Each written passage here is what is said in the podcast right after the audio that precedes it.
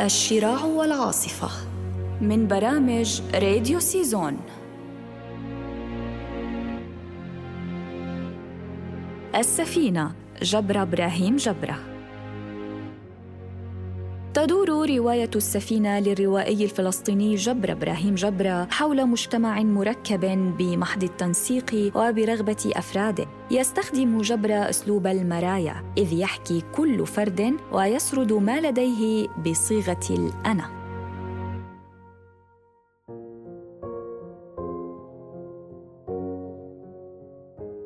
يتناوب على السرد أربع رواة وهم وديع عساف، عصام السلمان، إضافة لإيميليا فرانزي والدكتور فالح الذي تعتبر رسالة انتحاره بمثابة صوت رابع.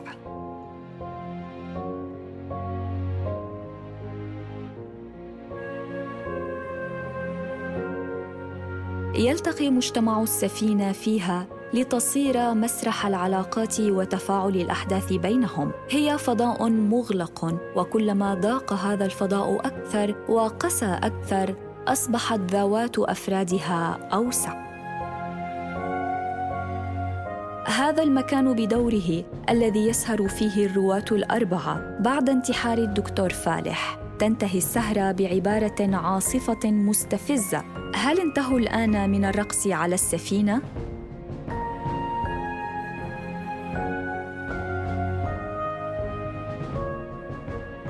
وفي اقتباسات من رواية السفينة.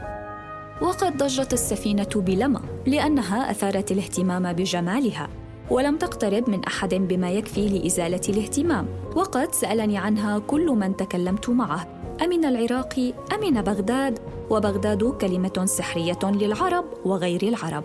وديع عساف راح في الحال يتغنى بعيون المها وعيون الظباء وعيون الأعراب. الحدقات الواسعات والحور المجنن الشعراء والصعاليق والخلفاء. واعترف لي جهرا بأنه يتصيدها في الصباح لأنه يتفاءل بالعيون السود والرقاب الممشوقة. وإيميليا فرنيزي سألتني عنها وفعلت بغداد ولما في خيالها معا. الجواري والحريم وبنت السلطان وهل عشق السندباد يوما؟ كان السندباد لا يعرف الحب لأنه بحار. وإلا فكيف يترك لما ويستسلم لأحضان البحر؟ وجاكلين سألت عنها. أتحب زوجها بهذا المقدار؟ الجميلة لا تحب زوجها أو غير زوجها. جاكلين لما القسوة هذه؟ مسيو عصام الجميلة هي النرجس هي التي ستموت يوما عطشا لأنها لا تستطيع النهل من جمالها. أما فرناندو غوميز الإسباني الذي كان رفيق وديع في القمرة فكان يضحك ويرتفع بطنه وينخفض لضحكته. العرب والإسبان من دم واحد. هكذا يقول والعرب والإسبان يقتلون من أجل المرأة ويقتلون المرأة عشقا وغيرة وشرفا.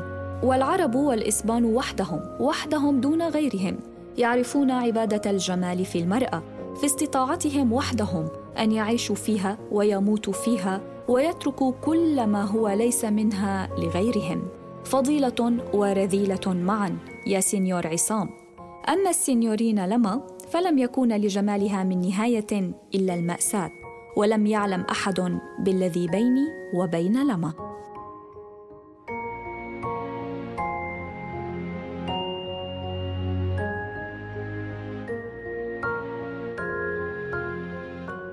كلما اقتربنا من السواحل سمعنا صباح النوارس. صباح حاد يباغتنا.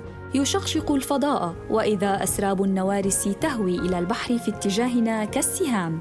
ثم تنطلق عالية صاخبة لتتبعثر وتحوم في دوائر منداحة على أجنحة بيضاء عريضة.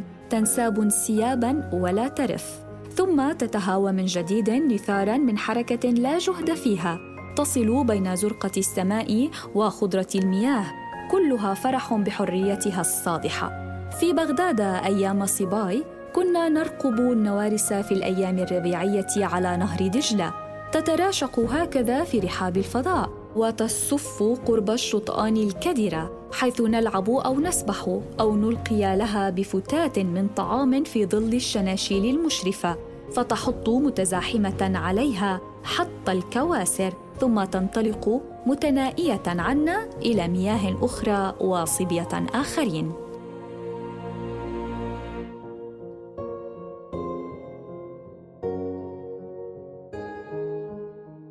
بعد العشاء كنا نشاهد فيلما سينمائيا أو نرقص وعشرات من الناس جالسون حول القاعة يرقبوننا راضين بمتعة الفرجة.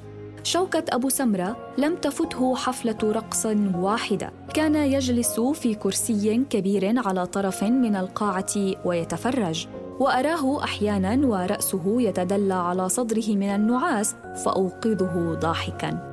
في الإسكندرية نزلنا أنا وإيميليا إلى المدينة وركبنا عرب وركبنا عربة يجرها حصانان نشيطان ويسوقها حوذي يعلق بمرح على كل ما نراه.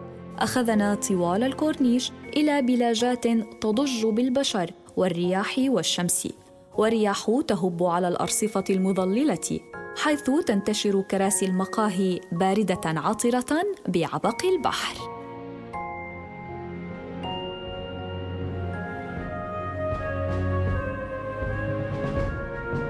الشراع والعاصفة من برامج راديو سيزون.